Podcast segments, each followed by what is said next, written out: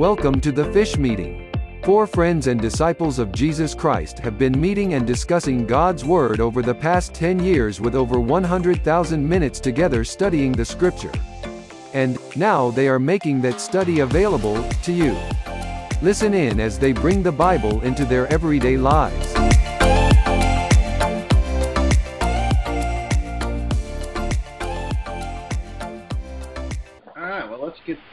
Get our study started this morning with a prayer. If you bow with me, uh, Heavenly Father, we thank you that we have to come together to study Your Word. We uh, we pray for Your blessing upon the study this morning, Lord. Help help guide us as we uh, as we read through the Sermon on the Mount. Help uh, help us to focus in on those things that we need to know today. We know, Lord, that this is a living Word, and uh, each and every time we read it, you speak to us through it. It's, uh, it's Your revelation, and so we just ask that you speak to us this morning in ways that uh, uh, that we need to hear, that our hearts will be open, that our minds will be opened, and uh, that we'll learn from you today. We give you the praise and the glory. We ask all this in holy and blessed name. Amen. Amen. Amen. The uh, Sermon on the Mount in uh, Matthew uh, 5, chapter 17. So we just last week read through the uh, talked about this, the salt and the light, uh, the fact that we're the salt of the earth and the light of the world. So now we're in the fulfillment of the law. It says this in Matthew 5. Uh, we're going to start in verse 17. Do not think that I have come to abolish the law or the prophets. I have not come to abolish them, but to fulfill them. For truly I tell you, until heaven and earth disappear, not the smallest letter, not the least stroke of a pen, will by any means disappear from the law, until everything is accomplished. Therefore, anyone who sets aside one of the least of these commands and teaches others accordingly will be called least in the kingdom of heaven. But whoever practices and teaches these commands will be called great in the kingdom of heaven. For I tell you that unless your righteousness surpasses that of the Pharisees and the teachers of the law, you will certainly not enter into the kingdom of heaven. Um, and actually, I think we read we uh, talked about that last week. But, um, it wasn't a mistake that we read it again. I'm sure. So uh, I think um, one of the things that stuck out uh, that stuck out in my mind as I was reading through that is there was such a focus on the law. You know, the, it wasn't just the Pharisees and the and the Sadducees, but the entire Sanhedrin. I think all the Jewish people were really focused on um, on keeping the law. And um, I don't know if that if the fact that Jesus said, "Don't think that I've come to abolish the law or the prophets," um, meant that there were there was hope that that it was. Right? I mean, I think I think there's indications that you know how um, how they might have viewed the law as as uh, you know limit uh, limiting or or uh, oppressive, uh, even even though they had a desire um, to live within it uh, from a you know just from a from an intellectual standpoint, right? They, they wanted people to think they lived within the law, and they wanted to appear as if they did. Maybe in their hearts, they they recognized how difficult, how impossible that was. I I have so many thoughts about this. It's hard to to get them all into order, but the fir- I guess the first thing is that um, before the Jewish people, there were no laws, but he just did whatever, and it was havoc.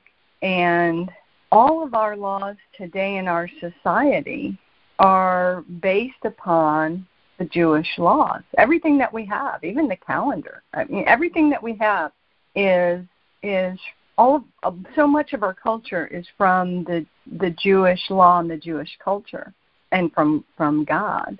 Um, and so I was thinking about how even today, as parents, we're teaching our kids right and wrong, which is the law is, is showing. And so the Jewish folks were teaching their kids because as they worshiped, as they had their their holidays, as they were teaching their religion to their children as a, as very very young kids, even Jewish people who are not particularly um, devout send their kids to Hebrew school and they have a bar mitzvah. Um, and so it's so much of their life that when Christ came and and to them was um, giving a different view of the law, probably not a different view than what was intended, but a different view than they interpreted. It was probably um, difficult for them to process, and so it was to me clarification of that. But then for us, it also is a clarification that the law still is important and the law still is valid, and it doesn't mean that you can just do whatever you want. Yeah, I guess his, I guess that was a response to the accusations that that he was a lawbreaker. Right? So it wasn't it wasn't that they were hoping he would abolish the law. It was that they were accusing him of doing that, and that's why he was saying, "I didn't come to do that. I came to fulfill it." Yeah. Oh, right, right. To think about what you said, uh, how so much of our culture, uh, uh, so much of the world's culture is a bad word because it's so different, but so much of the, you know, what we might even think as instincts stem from God's interaction with the with the nation of Israel 4,000 years ago. Yeah, but you know what makes that stay alive, other than the Holy Spirit, is the fact that a lot of it's like the basis of the church, um, the family unit, because all of that information and that quote law, all of the rituals, all of the belief system is passed from generation to generation. You know, it's so interesting because I remember when I was about 11, I was at my Aunt Margie's house, and she's my godmother, and we were getting ready for a Christmas party, and she wanted me to do some posters. And I remember writing Xmas, and she stopped everything and said, No, no, no, no, we never write that. You cannot take, look at what you took out of Christmas and then she was showing me Christmas. And so it's funny because when you're 11, you don't know. You think the whole world believes the same thing that your aunt's telling you, and that's the power of generation generational um, training. Because to this day, I never have written Xmas. As a matter of fact, I never write Christmas without capitalizing Christ and then a small MAS. But you know, when you think about generational impact and the power of it's I feel like that was one of the special things that God gave the Jewish people was their strong ability to pass that information down.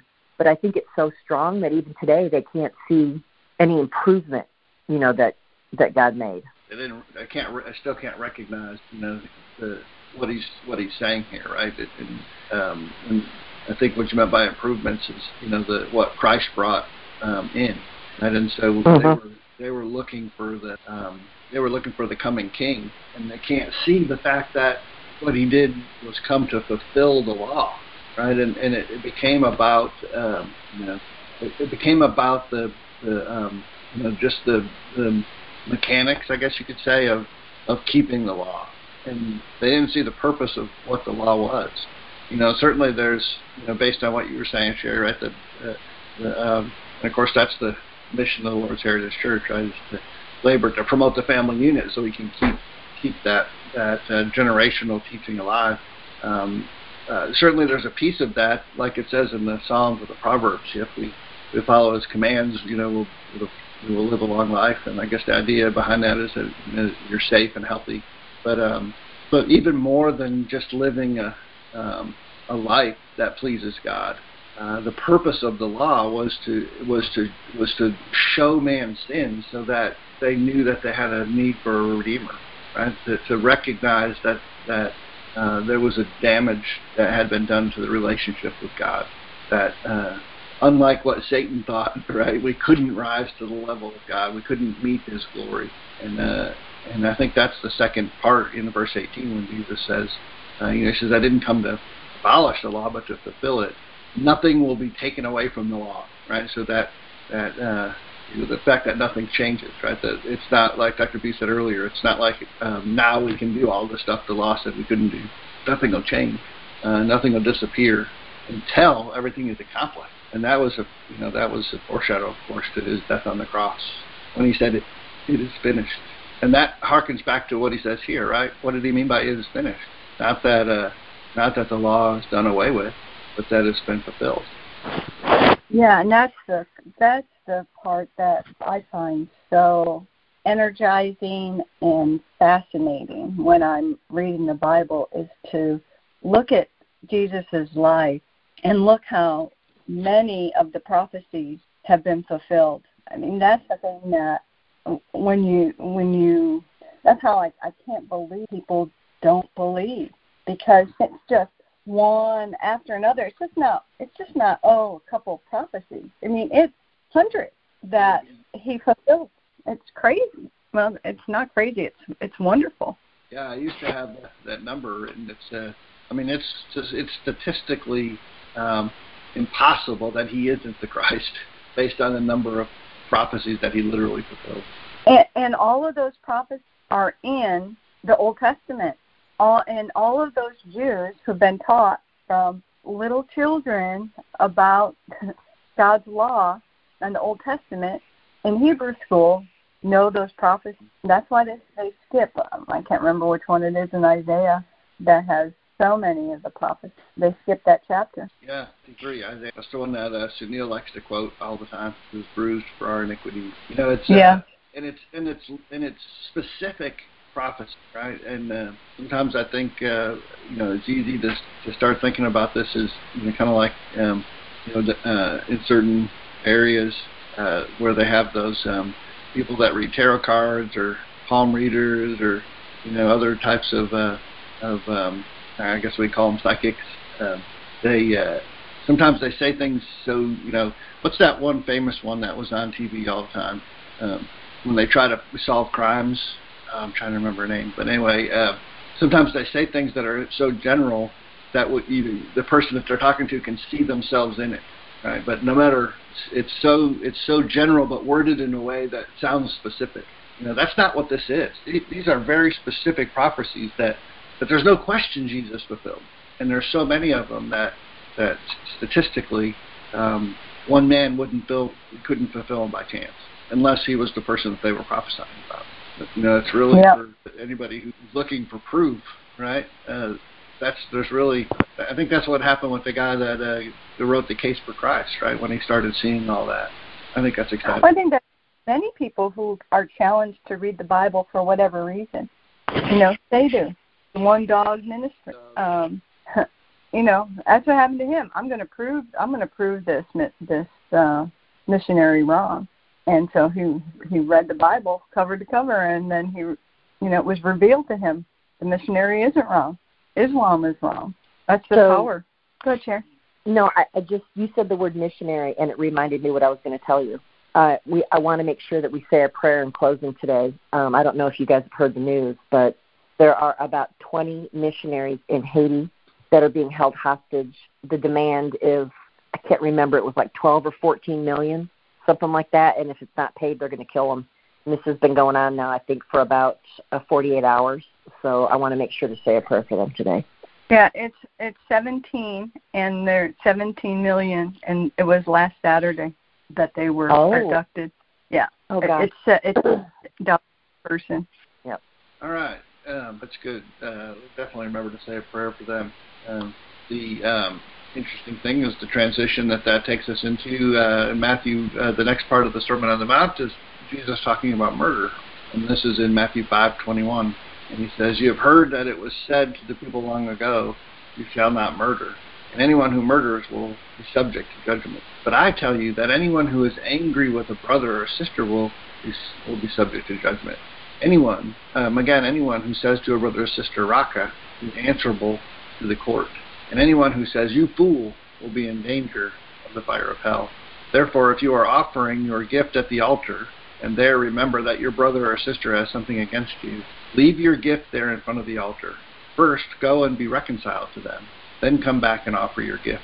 Settle matters quickly with your adversary who is taking you to court. Do, do it while you are still together on the way or your advi- uh, adversary may hand you over to the judge, and the judge may hand you over to the officer. You may be thrown into prison. Truly, I tell you, you will not get out until you have paid the last penny. And that transition into, you know, the transition from the abstract um, subject of hate and murder to the very specific details of going to court and being arrested.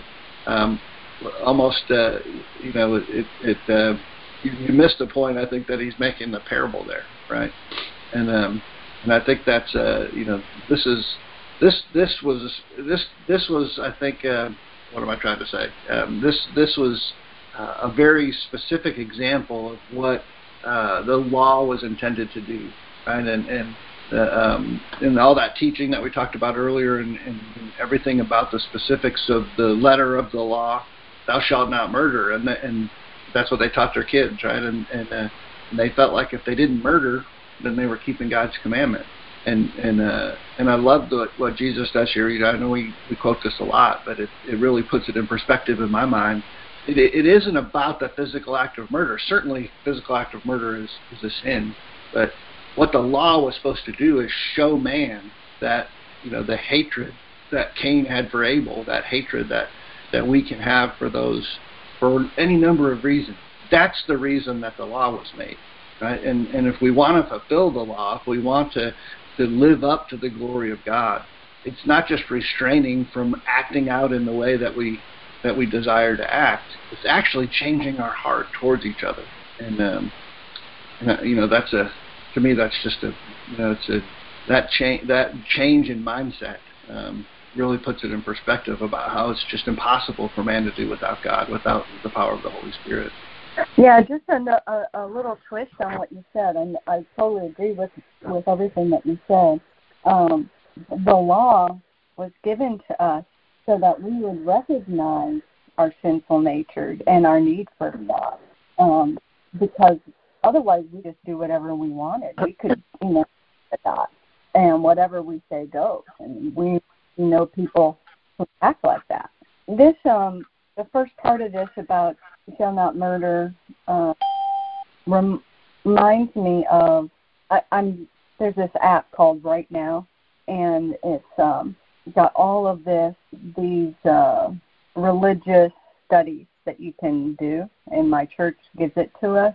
I mean, you can buy it yourself, but my church has bought it for the church, and if you give me your email address, you can get it for free. And I was doing a study. Actually, it's a pretty good study. It's how to talk to your kids um, about Jesus, and it, it's beyond kids. It's just a, it's just a really good study. Um, and one of the things that she said was how confusing it is in our world today because this reminded me of being judgmental, you know, and it says, well, we shouldn't be judgmental. And you know people take that out of context. Um, and we need to put it into context. So her point was when jesus came he said that there are you know the greatest law.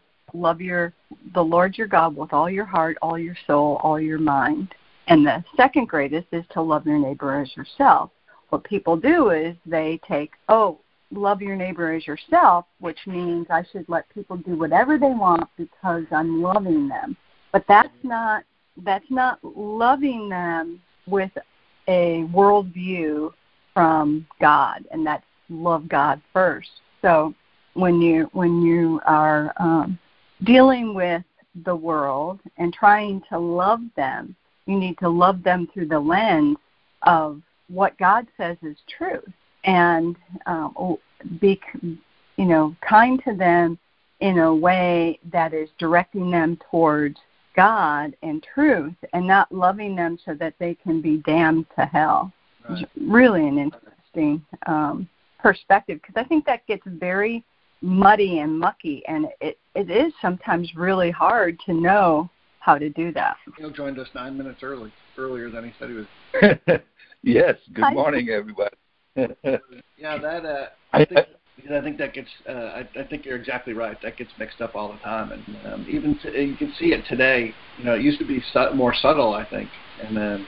You know, I, I think it's true. The more things change, the more they stay the same. But um, but what we're experiencing, at least in our lifetime, is, is something way more obvious than what it used to. Be. And you know, people celebrate disorders um, and then excuse the behaviors that come out of it, right? Instead of instead of seeking remedies for the disorders.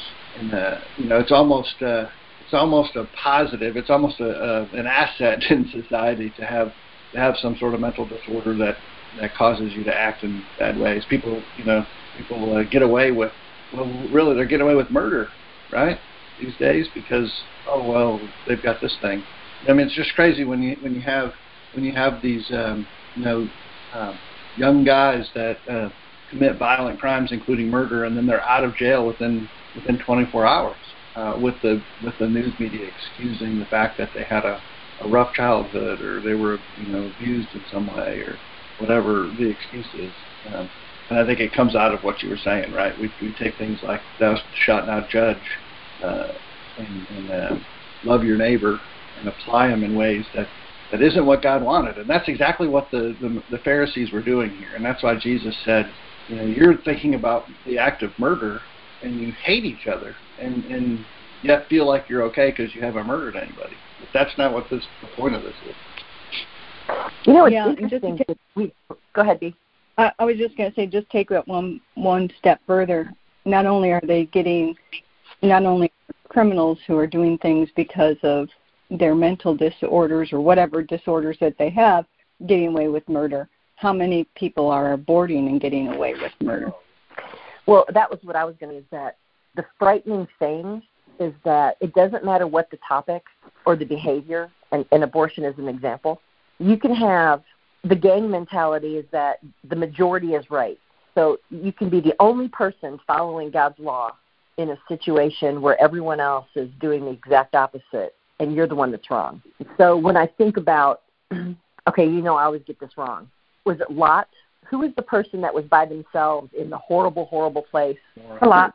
Oh my gosh, I got it right. Yay! and there's the miracle of Christ right there. anyway, uh, when I think about Lot, I think about, oh my gosh, you know that the Holy Spirit had to be in him to help him live in that situation. Because when we look at today, politics. You know, there's it's so split that no matter what you believe, there's a ton of people that believe the opposite. So I just feel like um I don't know I think that's almost like the root of all evil. I know that it's supposed to be money, but when people encourage each other to do the wrong thing instead of the right thing, look at what happens. And I think that's the power in what what God was trying to get us to do is we're supposed to be doing that same thing but for the right for God's, you know, um, I was going to say law, but we're just talking about it's not law, but God's commandments are, and that's what we're supposed to be doing is influencing other people to do the right thing.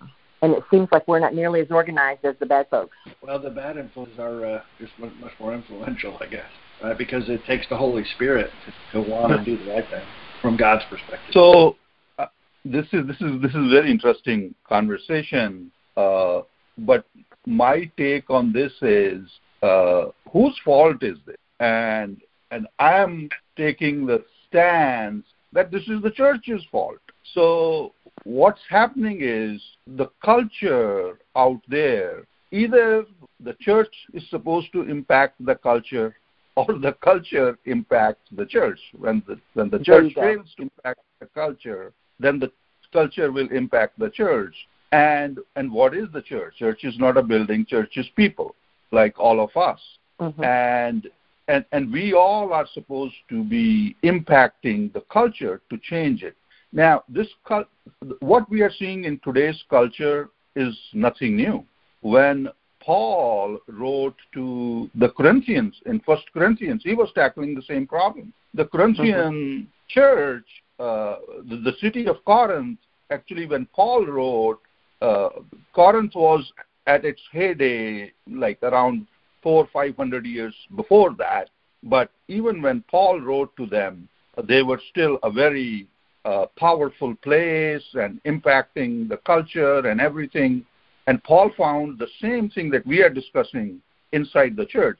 And what he was addressing was that the church got impacted by the culture. And so, so it's nothing new. But I think the responsibilities of the church. If uh, if we if we are born again and we become supernatural people with this new state that we claim we have, then I think we we have fallen short to impact the culture.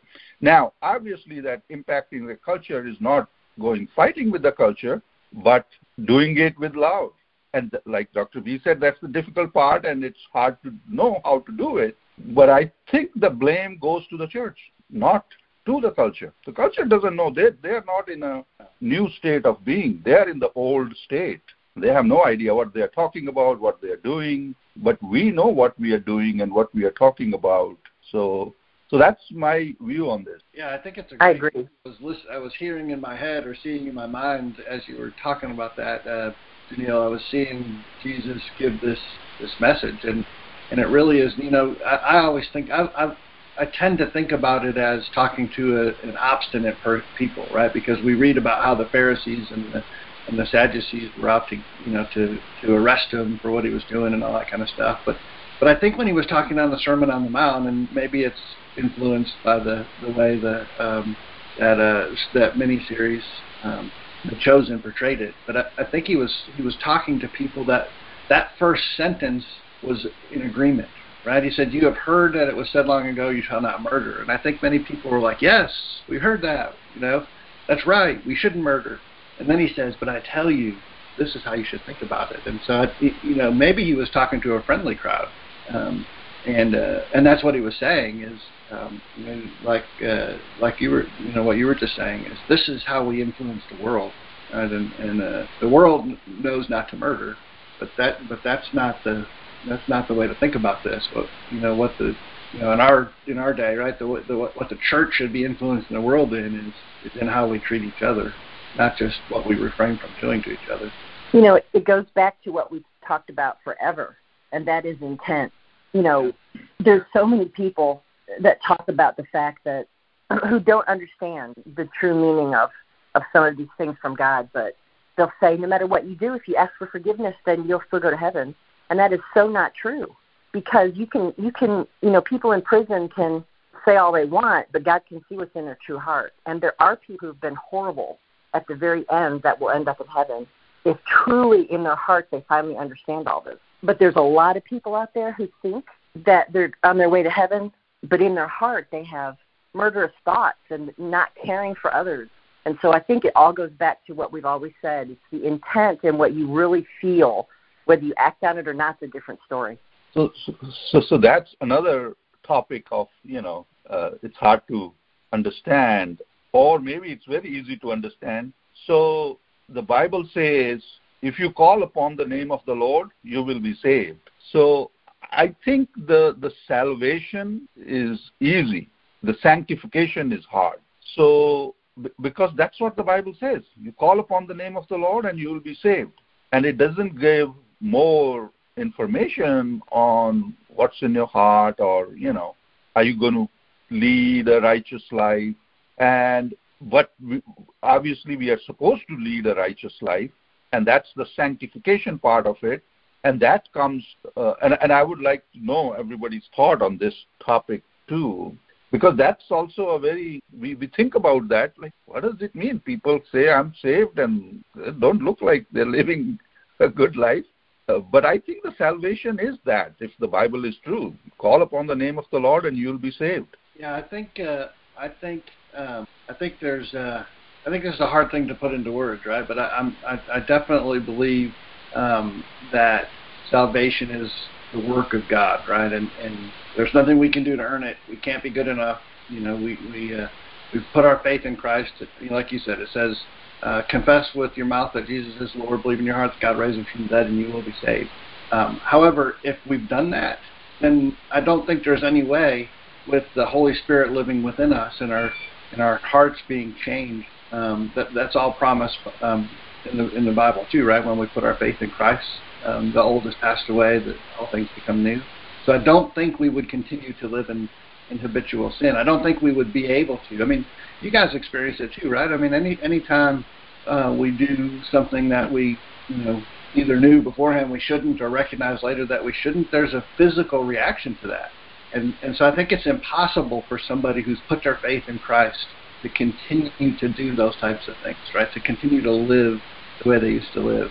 I also think it's possible if you allow yourself to fall away that you can you can become more and more comfortable living in the old life, right? If you allow yourself to ignore that conviction and that physical reaction. Um, so I, I don't I don't disagree with what Sherry said. Um, I just wouldn't um, I wouldn't think about it in terms of you have to do that in order to be saved, right? So it's not something that I have to um, under my own power and in my own will do, and then God accepts me. I think God, when we put our faith in Him, like Sunil says, He rights our relationship and He fills our heart, and the Holy Spirit takes residence up in the temple, uh, which is our bodies.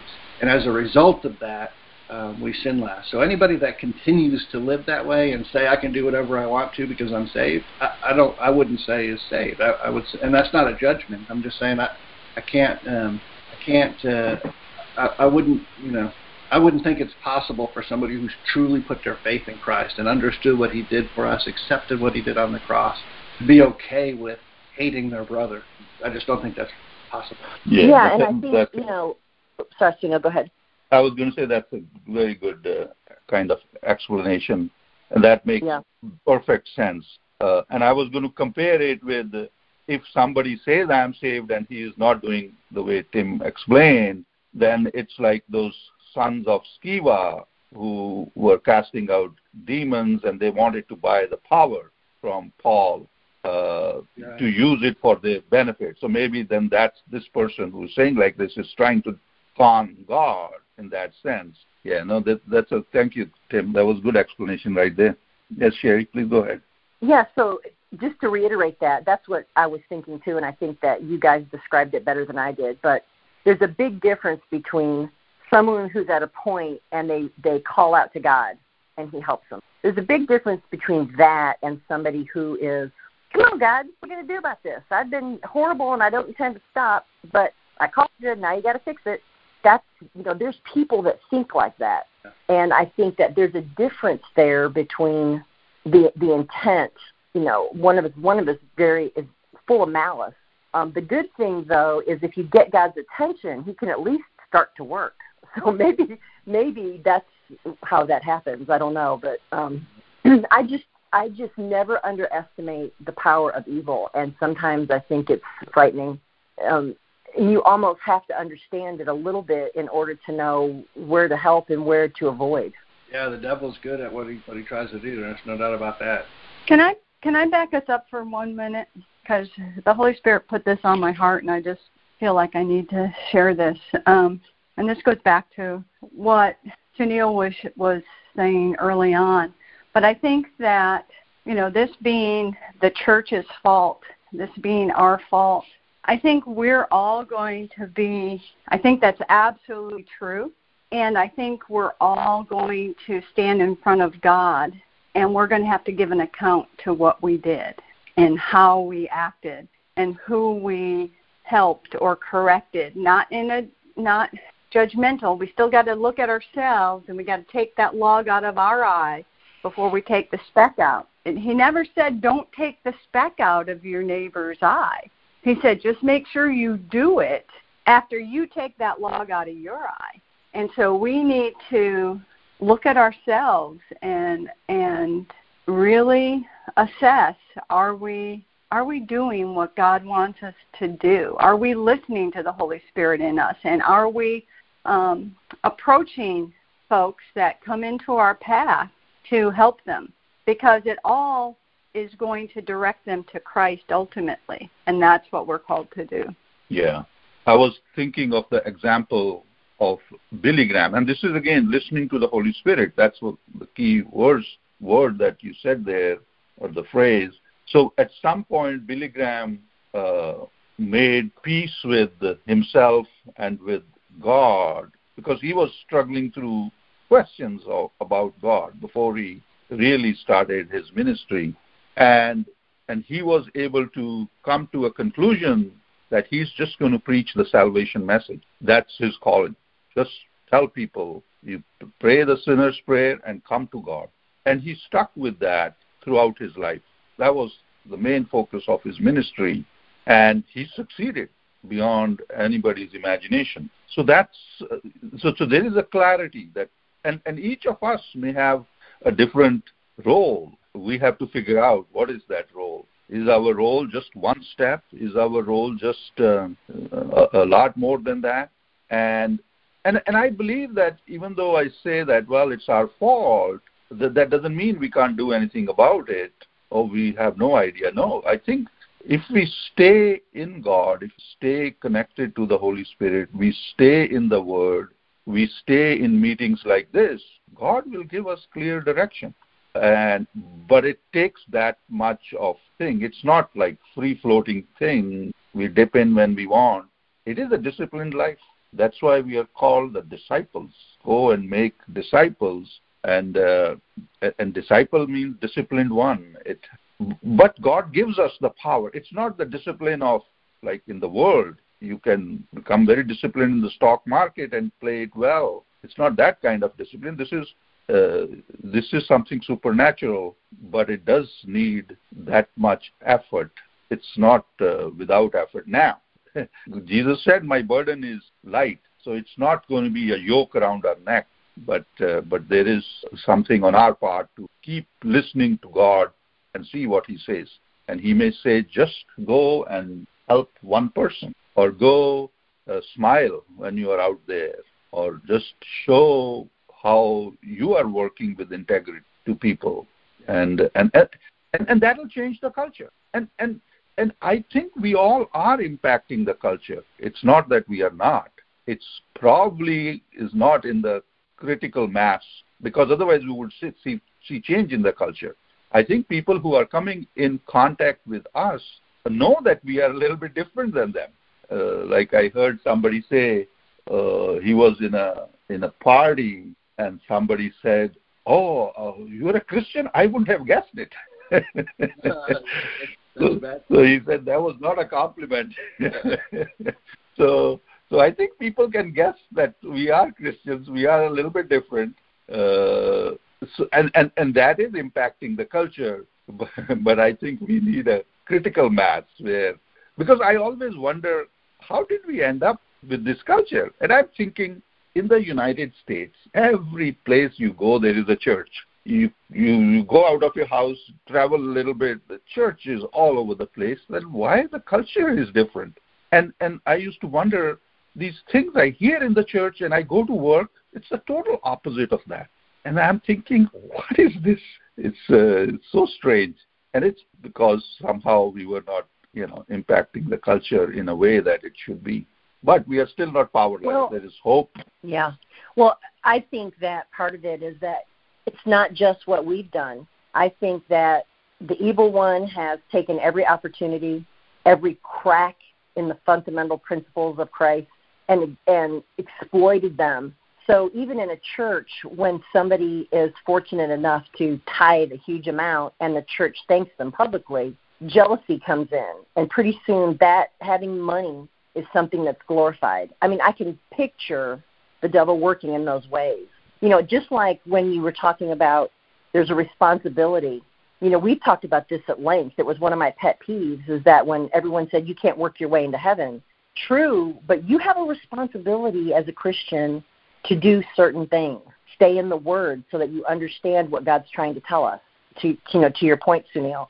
The other thing is whether it's to travel to other countries and be a missionary or whether it's to talk to one person, you have to do that if that's what God's put on your heart.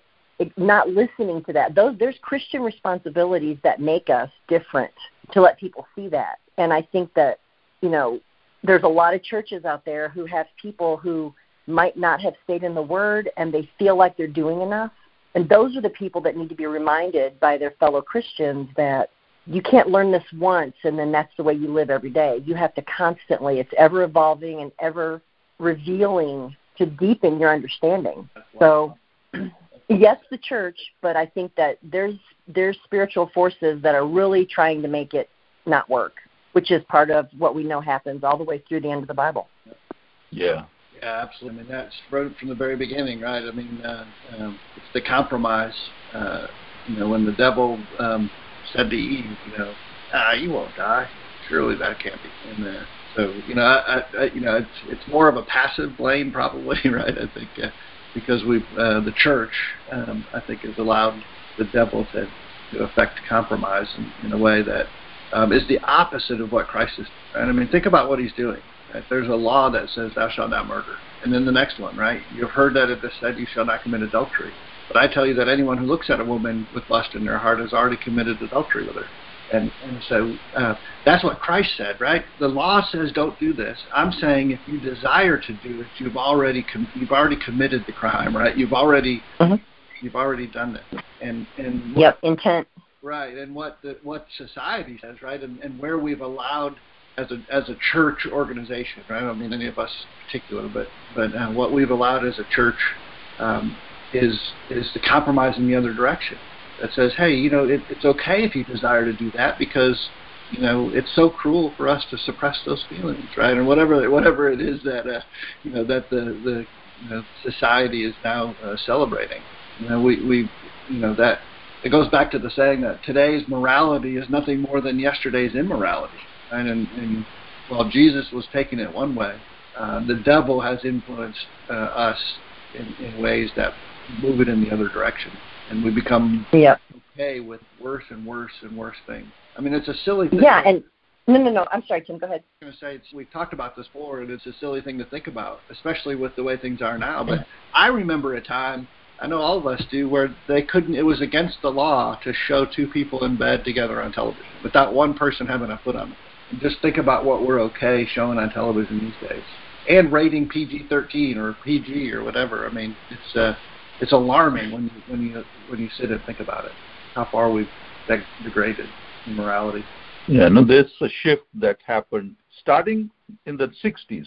This is not in the 2021 or something. This started in yep. the 60s, and then it has progressed, yep. and that's where we are. Now, I don't know what is there in the supernatural that is, you know, I don't think this is news to God. God knows all this, and uh, so so I don't know what is there. How how do you explain it in the dispensational way where we are today? Uh, but it has been for the last uh, more than half a century. Well, I think I think Satan has used not to judge each other as a way to make it worse because if you look at society and you look in churches, um, the worst person with the worst behavior is is making everyone else change their behavior. I mean, we literally because people are afraid to call somebody out. Um, and when I say that, I don't mean to do it in an unloving way. I don't mean to say to be horrible, but rebuking another Christian on their behavior and how they impact people don't want to do that. They want to keep the peace. And and I think that Satan uses that as a way to keep us from doing that. So now, guess who's in charge? The immoral, the people who who are uh, supporting abortion, the people who think it's okay to be nearly naked on stage as long as you're making millions. I mean, we literally have people who play ball and pretend at life, actors and actresses setting the standards of our society instead of Christian leaders. So I think that, you know, our humans' natural sinful nature is just exploited in every opportunity. And I think that Satan tries to use God's word against us all the time. And I think that in the the 60s was an example, Sunil, of love your neighbor. Yeah, well, that turned into love them no matter what they do, and don't be too hard on them if they get caught. And that's not right. But it happens everywhere. Well, and it's yeah. been indoctrinated in our schools so much now that kids are coming coming out of school, and now our young adults who say the most uh, I don't even know how to describe it. It's like, you know, right is wrong and left is right and up is down because they twist the word so that it sounds what we would say is politically correct and loving and kind and yet they totally miss the point you know the uh, the woman's right to her body it's her right to do whatever she wants because it's her body has become some kind of a a mantra and something to to live up to when we all as parents know that once you have a child you are responsible for that child. That's a responsibility. And that responsibility starts at conception not at um the whim of the person. It can't be oh yeah well when they get to be 12 years old, then I'll start taking responsibility. Yeah, I think uh, mm-hmm. I love that concept of responsibility starting at conception, but I think we need to move it back a little bit. And uh, I think the responsibility starts at intercourse. Oh, yeah, absolutely. And here's the thing it is a woman's body, and it's her right to do with whatever she wants when it's only her body. But the minute there's another body, now that that right goes away. So I, you know, there's there's a lot it's kind of like when tim talks about scripture and people take the part that they like and they don't finish the rest of it abortion is the the arguments for abortion are the same yes it's a woman's right to do what she wants with her with her body but nobody finishes that and says the minute you conceive now it's not just your body. Now you can't make any more decisions. Now now there's somebody else that has a say. Yeah. And until you can talk with them and they can answer you back, you can't make any decisions. so, One of the don't- bumper sticker that said it might be your body, but it's not your. No. true. Yeah. But it's only your right to do what you want with your body relative to sexuality, not about putting chemicals into it. Yeah, that's right. You can't. Mhm. Yeah, it's it's not your choice whether you get vaccinated. Right. Oh, this. We might need another hour fun. today. I was going to say this responsibility part, you know. I mean, people will think of it if they are born again. This much without being born again, I, I, I don't know how a normal person would uh, think of these things, especially in a very free society like here. Now, in closed societies, the culture, uh, I know in the Eastern world that I'm familiar with, the culture is very closed and they actually behave like the way we are talking people should behave.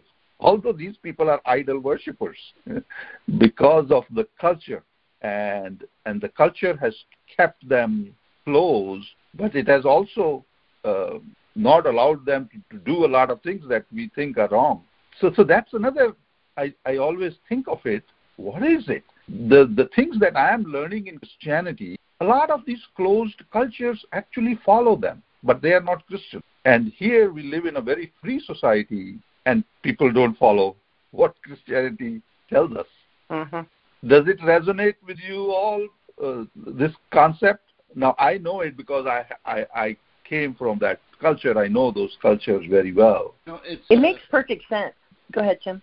I was going to say it makes it does it does make sense, right? And and from what little I've seen, um, there's parts of it that I think uh, that I think that re- that resonates. You know, um, I, but what I was thinking about when you said when you were saying that is it's kind of like the Pharisees, right? They, they live that way because of the cultural pressures and the penalties if they don't.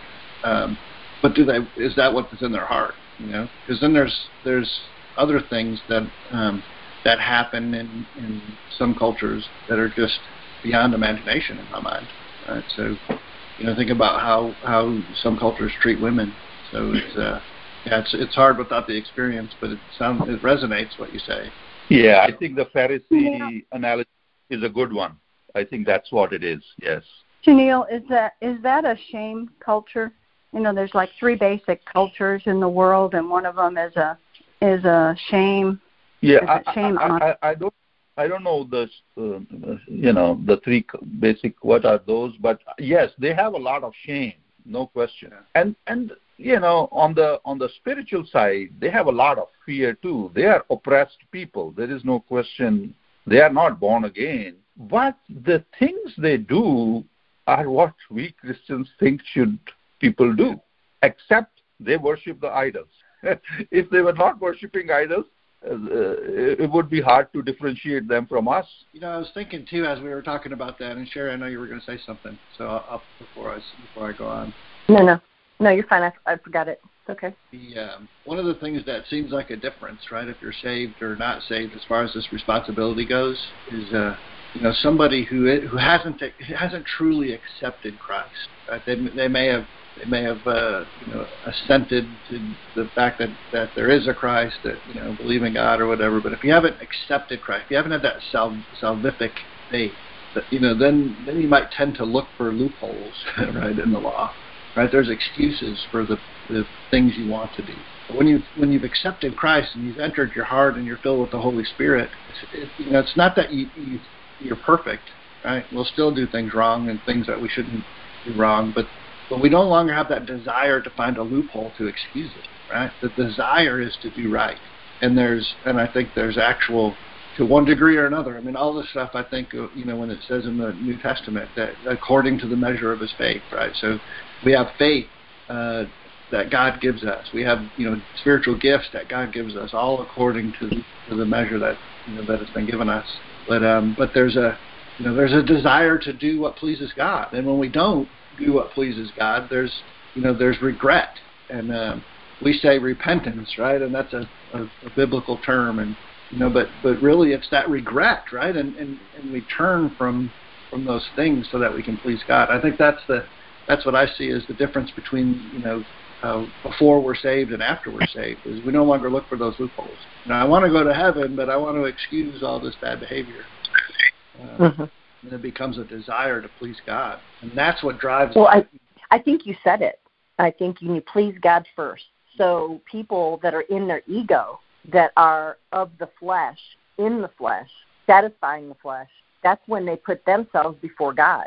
And there's a, there's a transition that has to happen there when you understand enough to, or the Holy Spirit has grown enough in you. You've allowed it. You've listened. And now you cannot put yourself before God. Like, yeah, this is a, a simple, simple example, but people don't realize that just like sin, putting yourself before God is different um, in many different ways. But even when a, a, a checker makes a mistake in your favor, Christians are true Christians are going to point that out. Other ones are not, and that's when you're still in the flesh. Even if you believe in God, even if you're a Christian, there's a growth. I always think of it like a gradient, and it's not to be judgmental. It's factual. I mean, I'm a realist.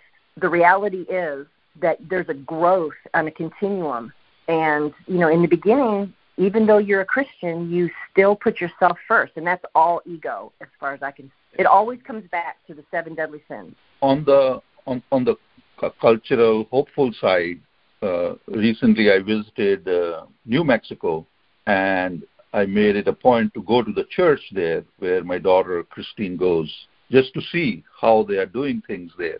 And I was so impressed. And I, I, I saw young people I saw older people there in the church. It was it was one of those probably big churches, uh, but the way things were done was so excellent. Uh, you know, we, we we went in and people at the in the parking lot are smiling and waving at you, and you, they you know you go inside the church. It was a very modern church. There was a cafe and there was music playing in the hall. There was big screen, you know, like somebody from Madison Avenue is probably giving them direction how to market themselves, and then and everybody you see, it looked like some well-run organization. Uh, but since I'm involved in my church, I know how much work must be going on behind the scene to do that. And then we went inside, and uh, the worship team was like one of those uh, what is it uh, the group from Australia Hillsong type you know all young people and just worshiping and and the presentation. And uh, and then the pastor comes in and he just uh, you know hit it out of the park. So it was so good. I was and and I took notes actually while I was there so that I can share it with my church. And uh, and and then because we were the first time visitors, we signed that card or something. I got a personal message from the pastor on my phone, a video message, and he's calling me by my name. it was uh, so so that's the hopeful side and and I was talking to my daughter, and she said they have a lot of emphasis on excellence, doing things with excellence. And I've heard from some other new church planter type people, they all emphasize on excellence. So, so they're doing things with excellence, and they are trying to go out and impact. And and and and, and these people were pretty much like the pastor. You know, he was showing his frustration too with the with the culture and he was giving solutions. Uh, uh, and um, so, so that's the hopeful side that, and and and they are capturing young people. Now, mm-hmm. I don't know if these young people are those young people whose parents also were Christians, but you know, whichever way, uh, God's movement, you know, is going to continue. And if we look at the first three centuries after Christianity, you know, it was it was bad. People like us were actually burned at the stake. So, so God's move, you know, this thing will continue. Uh, but obviously, we all have to just stay in touch with God and do our part. And mm-hmm. even though we see it like so bad, but I think we don't have a reason to be discouraged in any way. There are a lot of good things happening all over. And and this is on the West Coast, you know, which we think is very liberal, and yeah. and and these people didn't come across to me as liberal, and they were young people, they were middle aged, they were old, every stripe, and they were on fire and, and doing things with excellence. You know, you make a good point, Sunil, because think about it. Social media is horrible. I mean, it really has impacted our society, and there's this false sense of reality based on what we see in social media. You know, you can plug yourself into groups of people with like minds, and now you've negated anyone who doesn't agree with you. Um, it's it's definitely based in an evil format. And think about this: what perfect recipe to make people think that the world is going quote to hell in a handbasket than to focus on the debauchery and celebrate that kind of behavior and not Christian values. So if you live in social media and they've taken that over, you don't think you, you know we could really be thinking that Christianity is dying when in fact it's growing more and more powerful. But that's not what Satan wants us to see. And if you if you look back, you know there's a reason that so many Christian leaders fell. Jimmy Swaggart, uh, the Bakkers, you know, all kinds of people that used to be somebody that could lead us in a certain way, they all fell from human, you know, human fleshly things. It was like all part of the plan, but not the good plan, the bad plan. And now the impression is give up. You're going to be the only one. And that's not true. So, you know, you have to take that into context as well. You know, we need to start celebrating the good things and having as much um, you know, nobody's out filming a positive thing except for the chosen. And look at how much traction that chosen has gotten. We need more of that because I don't think it's what it seems. I think you're right, Sunil. It's it's different. We just can't find it yet when you're one place in this earth. All right. Well, I think that was uh, definitely uh, led by the Holy Spirit with with the discussion, the robust discussion we had, really on just a couple verses in the Sermon on the Mount. So I think that was great. Sadly, uh, sadly, I think we're out of time. But, uh, until next week, when we can uh, when we pick it up from here, um, it, and uh, I think I'll close with a prayer, and that we'll remember Bella and the um, and the Haitian missionaries. Any other prayer requests? Uh, prayer for for our sister Kim, who's getting her second shot of vaccination today. I just hope it doesn't upset her MS. Heavenly Father, we thank you for for guiding us in our discussion, for helping us to explore all those areas where where we're vulnerable as human beings. You know that um, that we have a nature that uh, was corrupted by the, the disobedience that Adam and, and Eve portrayed so many years ago. But we know that that's been fixed, right? Our relationship with you has been reconciled through our faith in Christ, and, and Lord, we know now the hard work begins with.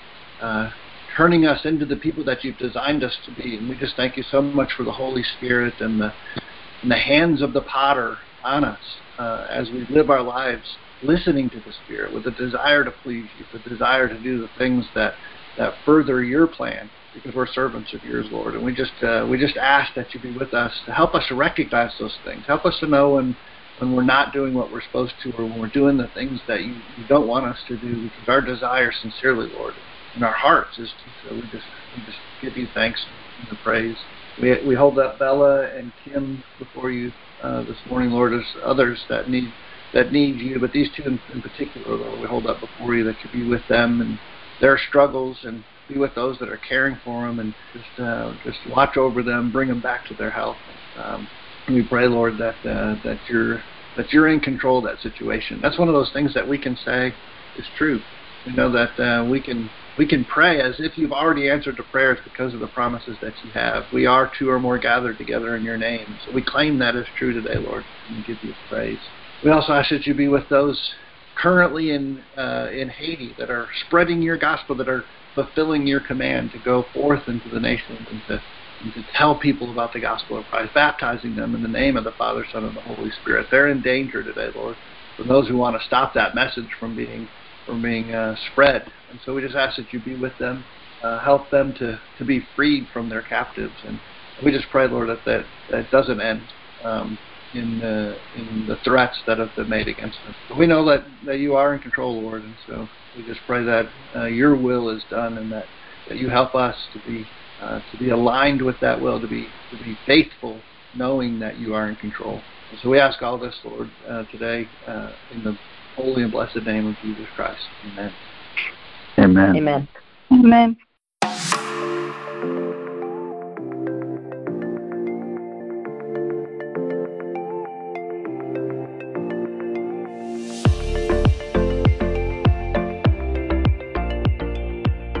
This has been a production of the Fish Meeting Bible Study Group.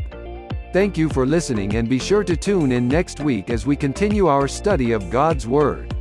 Until then, live what you learned.